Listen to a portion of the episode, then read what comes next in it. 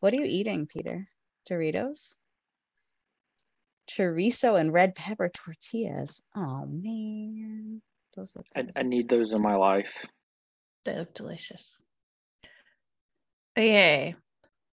Ride around the world and whenever our schedules allow, hail and welcome to Circle Talk. This is a podcast for seekers, initiates, and the curious by four Alexandrian witches with endless different opinions. We are your hosts. Hi, I'm James, a high priest and coven leader from just outside New Orleans, Louisiana. Hi, I'm G, a high priestess and coven leader from the New England area of the US. Hi, I'm Peter, a high priest and coven leader from South Wales. And I'm Josie, a high priestess and coven leader outside of Melbourne, Australia. And we are a podcast where we talk about Alexandrian witchcraft and explore differing opinions on how the Alexandrian tradition is practiced in various covens around the globe. Listeners are reminded that while we're all initiates of the Alexandrian tradition, we only speak for ourselves and not for the tradition as a whole, which is an impossible thing to do. So, this is episode 16. You might want to take a moment to pause this and then go back to listen to our introductory episodes episode zero, introductions, and episode one, definitions, or check them out after you enjoy this one. This is our Sabbath special, and today we're going to be talking about our personal practices around this time of year and touch upon what it is that we do and that our covens do for Lunasa or Lammas and for Imbolc here in the Southern Hemisphere. As a language teacher, I'm going to talk about what I know. So let's start off with etymology and where the terms Lunasa and Imbolc come from. So Lunasa um, comes from uh, two words, Lugh, or, uh, well, it refers to the, the god Lugh or Lleu in Wales, just to get that kind of Welsh connection in there. And Nasad, which means a gathering or an assembly, which gives us a gathering for the celebration of Lugh. Um, the name Imbolc is a little bit contested amongst um, a lot of etymologists, but it could mean something like in the belly or referring to ewe's milk or lamb's milk. Um, but really, it it um, it refers to the birthing of lambs and birth and renewal in general. Our house Gaelic speaker James might be able to touch upon maybe what the meaning of Imbolc means more uh, to to him. No, no, he's like, no, I'm not going to do this. I'll tell you about Lunasa. In modern Gaeilge, Lunasa just means August, so that you can see how that has changed over time. Hmm. Interesting. Thank you. Josie, back to you. Well, I was going to ask actually, um, I know you're on holidays, so I'm asking you to work on your holidays, but I'm sorry. Could we have a very brief tutorial in how to pronounce the consonant sound at the start of sh- You did it so well. You did it so I well. So a, a double L in Welsh is a sla sound. Now, The easiest way to pronounce this, and I'm just trying to think about it, is to put the uh, to put your tongue on top of your roof behind your teeth, and then kind of like blow out. So you've got a a, a lle sound, yeah. Which which is basically lle is the Welsh counterpart of lu. They kind of both mean light in a sense. Yeah, we also call it Gwyl Awst in in Welsh, which is the holiday of August. August being the first of August. So yeah, Gwyl Lle, Gwyl Awst, Lunasa, Lammas. You know, we'll use any of those. It's fine. Thank you. And I'm sorry to ask you to explain your language to us. It's Love fine. it. Here's where video would be really nice because then everybody could see the well, I think mostly me and Josie um try, like making the face Yeah. of trying to pronounce this with our tongue at the roof of our mouth. Like We're sat here like, slur, slur. I hope my microphone picks up all the spitty sounds. That's great. I, I suppose it's really similar to like when you learn Spanish and, and you're learning to roll your R's. Like I remember when I was learning Welsh and literally one day the R, because we, we've got a, an R and an RH as a single sound. Um, it just kind of clicked. Um, but yeah, like practice makes perfect, guys. I think that's also one of the differences between Gaeilge and Welsh. We're more of a back in the throat, hawking something up sound, so it's not Imbolc, it's Imbolc. And oh, we, it's, we, ha- we have that as well. and it's not, and so like the word for owl is Okavan, but it, I didn't say it right. It's Okavan, so you're hawking something up. Right. like like a cat with a hairball. Now we're doing even worse faces. We'll practice. Ready for the next Sabbath special. so, with all of that said, today we're going to talk about what these Sabbats mean astronomically, energetically, and culturally, and what each of us might do to celebrate these times. So, high five, jump on the broom, let's go. This Sabbat, whether you're in the southern or the northern hemisphere, is a cross quarter day. Gee, would you like to explain what that means? Yeah, so as we've said before, cross quarter days fall midway between the solstice and the equinox, right? They're literally, that's why they're called cross quarters because they quarter the year. And um, those include, as we've said, Imbolc, Beltane, Lughnasadh, and Samhain. And these are, tend to be our more important days. We can celebrate them on like what's become the, I guess, like the cultural date like October 31st or November 1st for Samhain, May 1st or April 31st for Beltane, and so on. And for for Lammas, that would be August 1st. Um, but the actual cross quarter for Eastern Standard Time is something like 8:36 a.m. on August 7th, is like the actual midpoint between when uh, summer solstice was and when autumn equinox will be astronomically speaking. Thank you. So, in the southern hemisphere, um, particularly in my part of Australia, you're looking at August the 7th um, as well, at around 10 o'clock at night. Um, not many people, um, well, no, not many people that I know of um, do the whole astronomical time. Um, but yeah, that would be the, the time that you would do it if you're doing it that way sometimes we like the astronomical time just because the actual day, like in August in the Northern Hemisphere, everybody's on vacation. So that gives us a solid week to plan celebrating the Sabbath and still be like on track. Or like at Samhain, people are taking their kids trick or treating. So if we do Sabbath, like November 7th, like the next weekend, or if people want to go to like public rituals or something, the big weekend, and then we can do like our private Sabbat. So it kind of gives us a little bit of a pass for being late, is my thinking about the astronomical dates. Yeah, that's cool. I think um like for us in Imbolc Candlemas, it's the one that we always that that especially when you're first starting out that kind of gets overlooked because for us it doesn't tie in with any secular holiday and there's no, when nobody's on break at this time it's like business as usual and coming out of winter. So it's it's the easiest one to overlook, especially if you're new to the practice. So what are we talking about when we're talking about Lammas or Lughnasadh culturally, Peter? So so culturally for me, this is one of the first harvests. It's about collecting that first that first grain. It's about the sacrifices that we make. And one of the ways that we represent that is by doing um, or, or, or having a motif of a sacrificial king. I know we've spoken about this um, in our past episodes as well. Um, but one of the things that we will use quite often as a co- as a coven is the the symbolism of John Barleycorn and John Barleycorn being um, one of the first sacrifices for us for, for, for a harvest to keep us going through the through the winter months. Um, you know, but it's also about personal sacrifice. What are we going to give up as well, which isn't necessarily of benefit to us?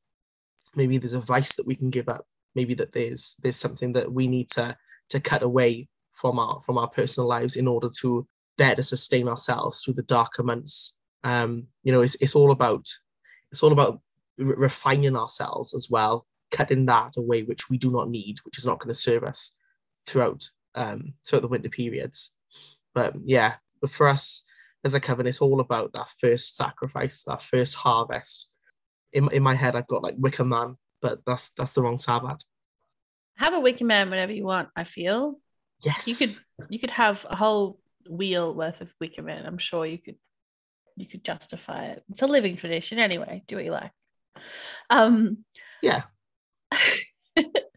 when uh, we're talking about Imbolc, so this is a holiday that is named after, but it's not necessarily a reconstruction of uh, ancient Irish Celtic festivals, which which we know was a fire festival, and we know it was related to Bridget.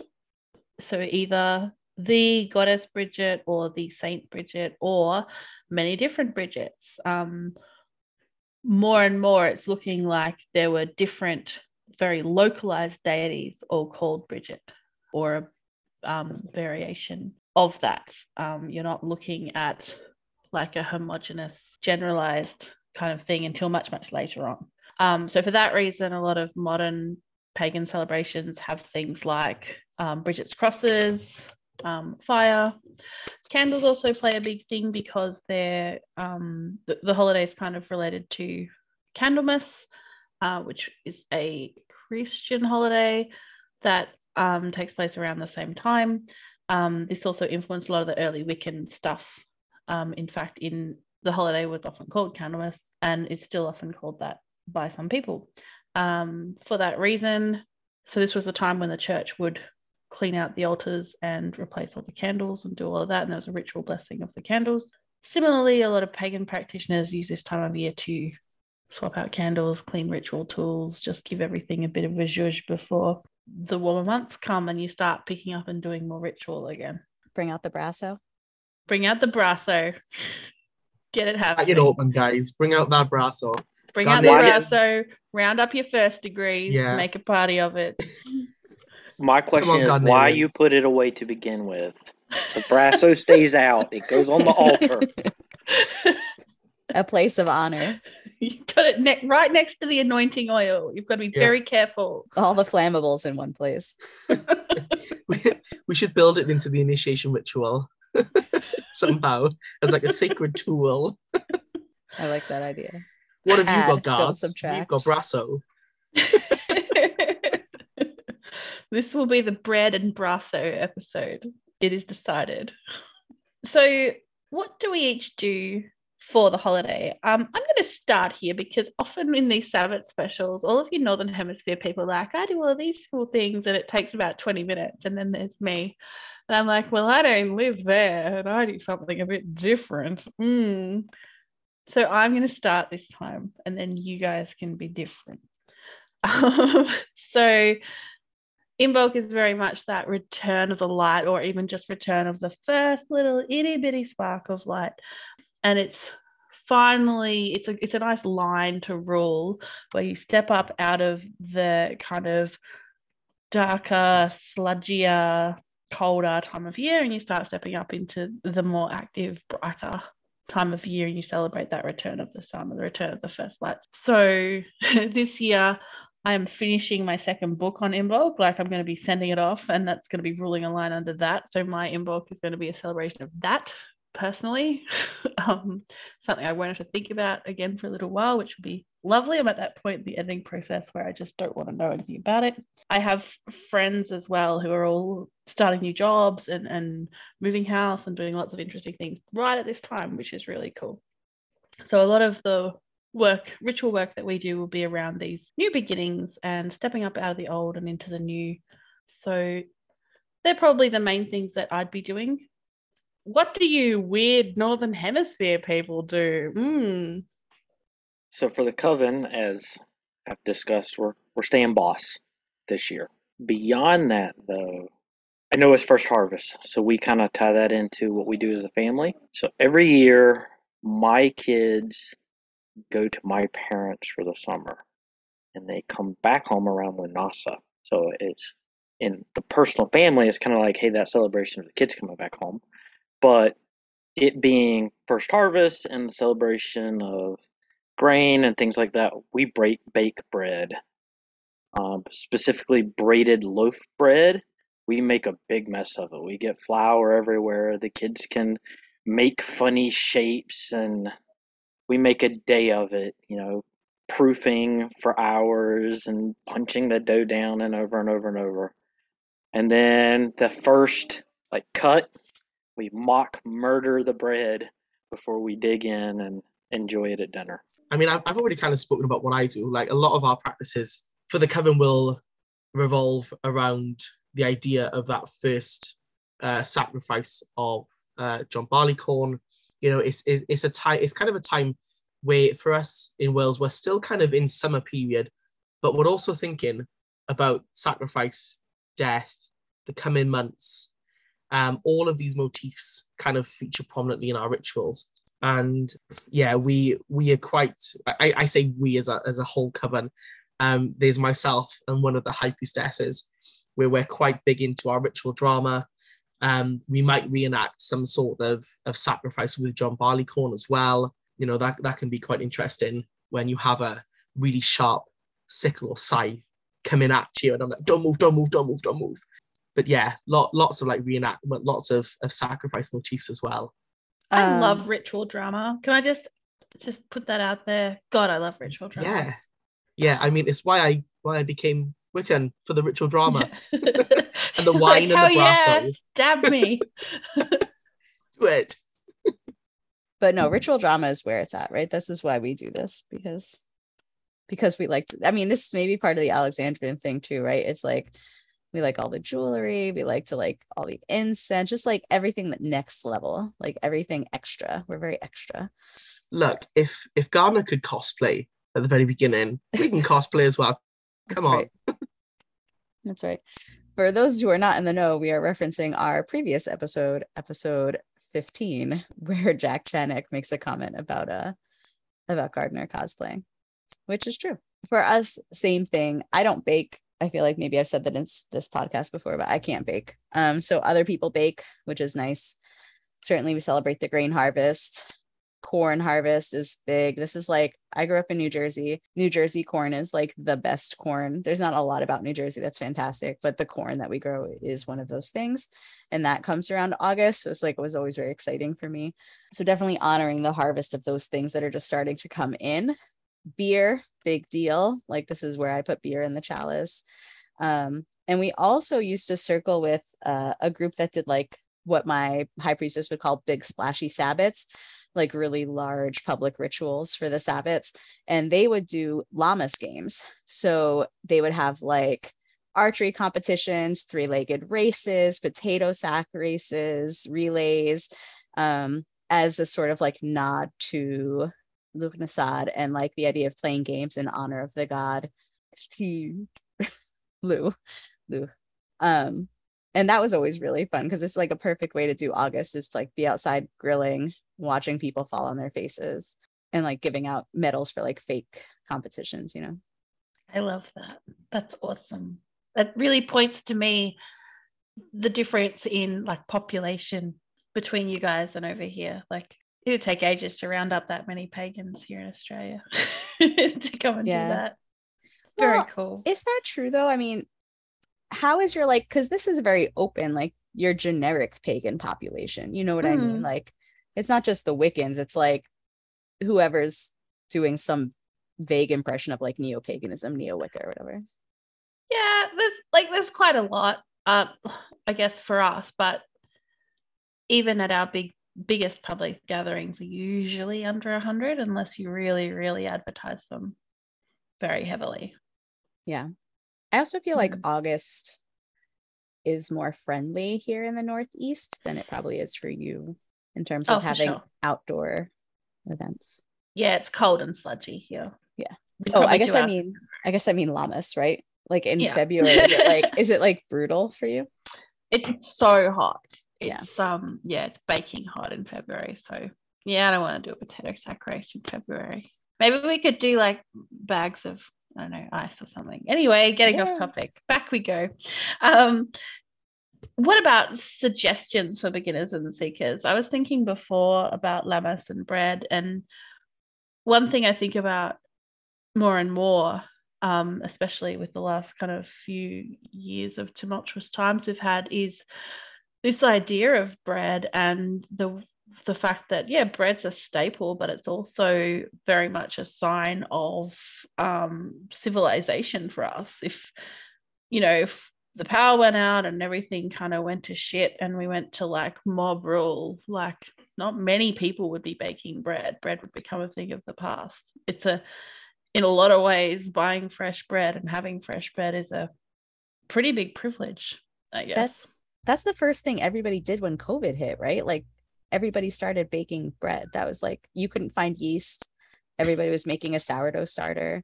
Like flour wasn't in the market. It was amazing. Yeah, just bizarre. But it's not. It, it, it's such a perishable thing. I don't know. It's just something that really got me thinking about civilization. What do you guys do? What else do you suggest? Find the shade.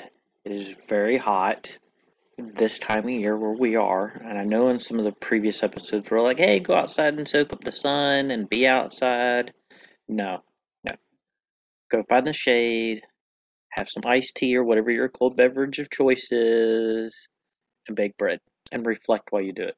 Yeah, I would um I would agree with that. We've also talked before and I think referenced some other people who've like advised if you're trying to get used to the idea of practicing skyclad, right? If you're trying to like build comfort with your own body, a hot weather ritual is the time to try doing ritual skyclad because it is not a time for you to want to be enclosed. So do your do your August ritual, you know, really enjoy that sweltering Lammas heat. You could also have your friends over and like drink beer and play um, cornhole or like horseshoes or is that a face that's saying like what's cornhole? What the fuck is cornhole? I know I hate the name cornhole. That's a up, horrible name. It's a hard. I know. I agree. Uh, you set up two boards that have holes in them, and you throw bean bags and try to get them in the holes, like on opposite sides. Okay. Or on the board. Uh, there's the rules. We'll find a video and send it to you. Yeah. Or like bocce ball, but like have outdoor like easy sports while y'all drink. I think that is a very perfect Lammas celebration. And if you want to have like a small ceremony right before you play games and crack the first beer, that's like and pour one out for like Apollo or for Lugh would be perfect. For sure. Um, going back to the whole idea of getting used to Skyclad in summertime, great idea. You could also do a ritual and then go for a nudie swim. Highly recommend. Highly recommend. Uh, if you're in the southern hemisphere and you're doing Imbolc, um, this is a good time to clean out the altar, check your supplies, do all those things, crack out the brasso, make a day of it. You're likely going to be more inspired as the weather heats up again and you'll start doing stuff again. And it's nice to be organized and have things ready and don't do what I do all the time and be like, where's the matches? Where's the candles? Why did I have any charcoal blocks, etc. Um, if I was good and followed my own advice, I would be all organized and have my ritual gear ready to go because I cleaned up at Imbolc. So that just about brings us to the end of this episode. Today we've talked about a bit of background information um, on these Sabbats. We've talked about what we each do for the Sabbats, and we gave a few suggestions for beginners and seekers. So, as a closing thought, we're coming to the end of these Sabbat specials. We've done one for each Sabbat for a year. We'd really like to know what you'd like us to do next for these Sabbats. We're not doing any more Sabbat specials after these because even once we passed six months, we felt we were kind of re- repeating ourselves. So, yeah, if you have any suggestions, please, please email us, message us whatever. Otherwise, we're probably going to resort to getting drunk and throwing shade at the Gardnerians. Kidding, kidding, Gardnerians. Love you. I was thinking we could like come up with signature cocktails for the Sabbats. But even that, I feel like we could only do for half the wheel of the year and then yeah, need another plan. And then we would need a mocktail too. I'm gonna say maybe we could do what um Jason Mank used to do on his podcast where he'd say, Tonight I'm drinking single malt scotch, which has been mm-hmm. aged in a barrel for 15 years. I used to love that a bit. I was like, ooh, nice. sounds like my kind of man. There's a, a great podcast. This is absolutely off topic, but um, called This Podcast Will Kill You, where they talk about diseases. And they, at the beginning of every episode, they've created a cocktail like that is based on whatever disease they're talking about. And then they also have a placebo rita, which is like the mocktail version of their cocktail. I get a kick out of it. That's a nice idea. The thing is, though, one of us will always be recording this in our morning time, so someone will be will be day drinking. That's usually um, me and James, and I personally don't care. Well, all right then. I'm fine. So it's agreed. We're getting drunk. anyway, should just go for it. As a reminder, you can find us on Instagram and Facebook as Circle Talk for Witches. That's four as in the number. We're Twitter as Circle for Witches, or you can email us at circletalk4witches at gmail.com. If you've got any questions, queries, thoughts, or ideas for future discussions, especially Sabbath episodes, please do get in touch. We'd love to hear from you. So, from all of us at Circle Talk, merry meet, merry part, and merry meet again.